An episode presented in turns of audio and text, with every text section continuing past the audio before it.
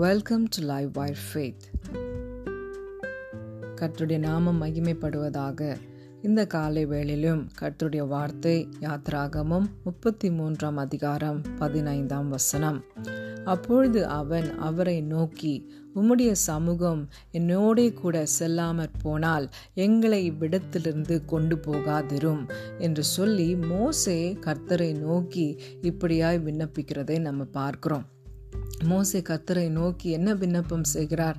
அப்பா நீர் எங்களோடு கூட உம்முடைய பிரசனம் உம்முடைய சமூகம் எங்களோடு கூட வராதிருந்தால் எங்களை இந்த இடத்திலிருந்து கொண்டு போகாதிரும். அப்போ மோசை எல்லாவற்றிற்கும் மேலாக அப்பா உங்கள் சமூகம் உங்கள் உங்கள் பிரசனம் எங்களுக்கு முன்பாக செல்லட்டும் என்று சொல்லி அவன் ஜெபிக்கிறதாய் நாம் பார்க்குறோம். அப்போ அடுத்த வசனத்தில் ஏன் அவன் மோசை வந்து கத்தருடைய பிரசனத்தை எல்லாவற்றிற்கும் மேலாக அப்போ நீங்கள் வராவிட்டால் நாங்கள் இந்த இடத்துலேருந்து போக வேண்டாம் அப்படின்னு சொல்லி ஏன் அவருடைய பிரசனத்தை விசேஷித்து வேண்டிக் கொள்ளுகிறான் விசேஷித்து ஜெபிக்கிறார் என்று சொல்லி பார்ப்போம். ஆனால் அடுத்த வசனத்தில் மோசே ஜெபிக்கிறார் நானும் உம்முடைய ஜனங்களும் விசேஷித்தவர்கள் என்று விளங்கும்படியாக நீர் எங்களோடு கூட வர வேண்டும் என்று சொல்லி ஜெபிக்கிறார். நானும் இந்த ஜனங்களும் உம்முடைய ஜனங்களாகிய நாங்கள் விசேஷித்தவர்களாய் விளங்கும்படியாக உம்முடைய பிரசனம் எங்களுக்கு முன்பாக செல்ல வேண்டும் என்று சொல்லி ஜெபிக்கிறார்.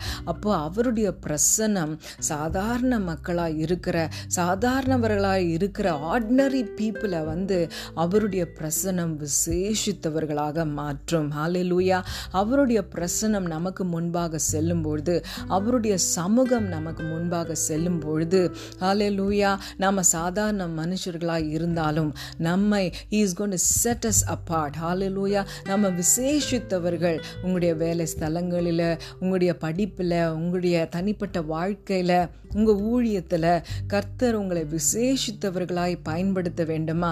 விசேஷித்தவர்கள் தே ஆர் ஸ்பெஷல் பீப்புள் அப்படின்னு சொல்லி ஐடென்டிஃபை பண்ணுறது எதுனா நம்முடைய படிப்போ நம்முடைய தாளந்துகளோ நம்முடைய செல்வாக்கோ நம்முடைய இன்ஃப்ளூயன்ஸோ அதெல்லாம் நம்மளை விசேஷித்தவர்களாய் காட்டாது. ஆனால் அவருடைய பிரசனம் நம்மோடு கூட இருக்கும்பொழுது நாம் இருக்கிற இடத்துல நம்ம விசேஷித்தவர்களாய் அது வெளிப்படுத்தும். ஹாலிலூயா இந்த வருடத்தில் கூட கர்த்தர் ஒவ்வொரு நாளும் உங்களை அவ இருக்கிற இடங்களில் உங்கள் வேலையில் உங்கள் படிப்பில் உங்கள் வீட்டில் உங்கள் ஊழியத்தில் உங்களை விசேஷித்தவர்களாய் அவருடைய பிரசனத்தை கொண்டு நிரூபிக்க போகிறார். ஹாலிலூயா அவருடைய பிரசனம் is the one that is going to make the difference is presence is going to make a difference in your life hallelujah இந்த காலை வேலையிலையும் நீங்கள் கர்த்தரை நோக்கி கேட்க வேண்டியது. அப்பா எல்லாவற்றிற்கும் மேலாக என்னுடைய அறிவு என்னுடைய தாளந்து எல்லாத்துக்கும் மேலாக அப்பா உங்கள் பிரசனத்தை நான் வாஞ்சிக்கிறேன். உங்கள் பிரசனம் தான் என்னை விசேஷித்தவனாக விசேஷித்தவளாக மாற்றும்.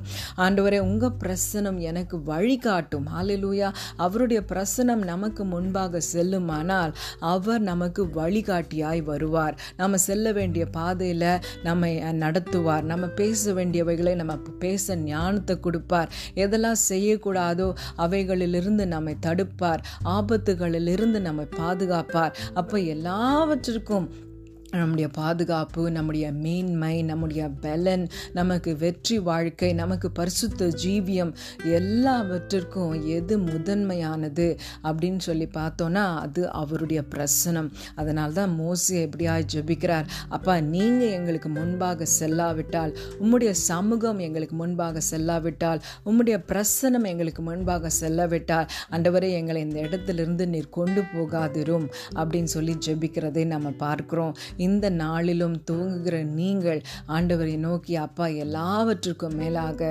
உங்கள் பிரசனம் எனக்கு வேணும்ப்பா உங்கள் பிரசனம் தான் எனக்கு முகவரி. உங்கள் பிரசனம் தான் எனக்கு பலன். உங்கள் பிரசனம் தான் என்னை விசேஷித்தவளாக விசேஷித்தவனாக மாற்றும். ஆகவே உங்களுடைய பிரசனத்தை எனக்கு தாங்க அப்படின்னு சொல்லி நீங்களும் ஜெபித்து கர்த்தருடைய பிரசனத்தை கொண்டே இந்த நாளை துவங்கி வெற்றி வாழ்க்கை நீங்கள் செய்யுங்க ஜெயமாய் கர்த்தர் நடத்துவாராக. Have a a great and blessed day in Jesus' name.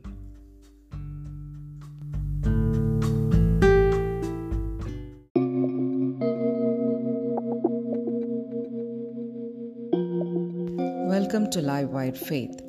கர்த்தருடைய நாமம் மகிமைப்படுவதாக இந்த நாளிலும் கர்த்தருடைய வார்த்தை நீதிமொழிகள் பதினெட்டாம் அதிகாரம் இருபத்தி ஓராம் வசனம். மரணமும் ஜீவனும் நாவின் அதிகாரத்தில் இருக்கும். அதில் பிரியப்படுகிறவர்கள் அதன் கனியை புசிப்பார்கள்.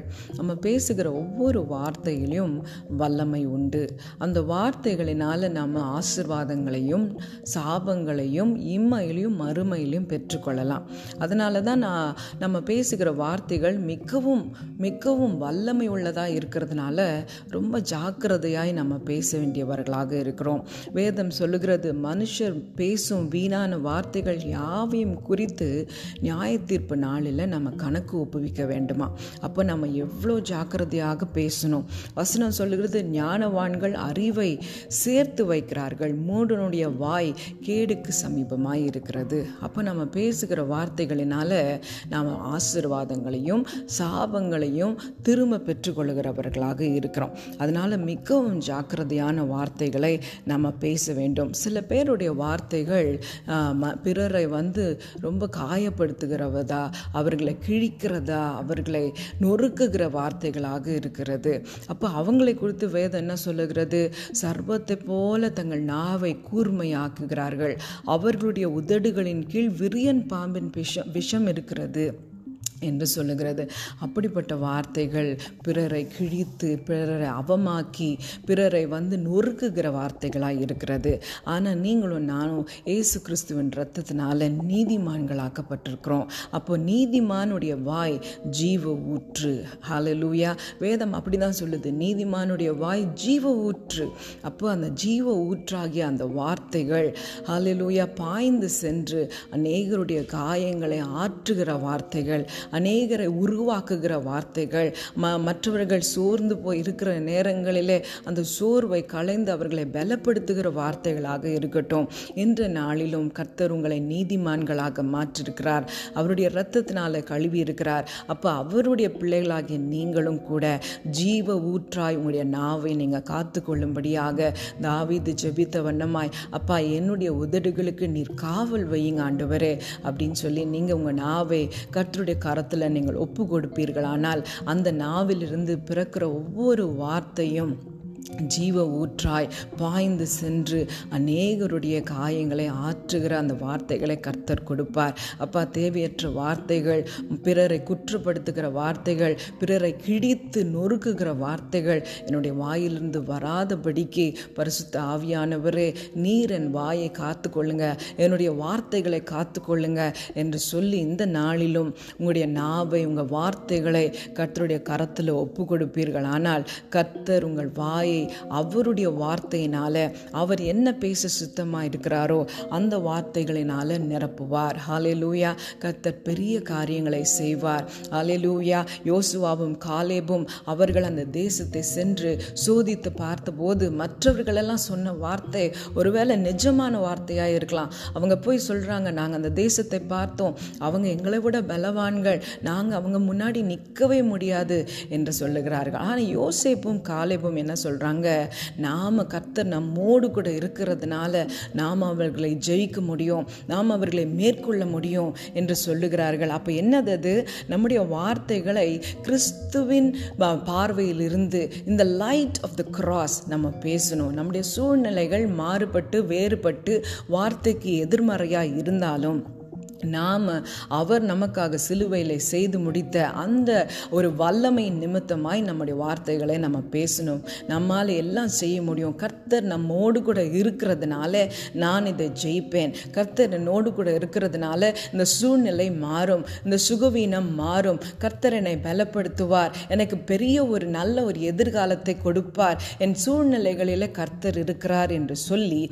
நாம் அப்படிப்பட்ட விசுவாச அறிக்கைகளை பேசும்பொழுது நம் நம்முடைய வாய் ஜீவ ஊற்றாய் கர்த்தர் ஆசிர்வதித்து அநேகருடைய வாழ்க்கையை மாற்றுவார். உங்களுடைய வாழ்க்கையும் மாற்றுவார். Have a great and blessed day in Jesus name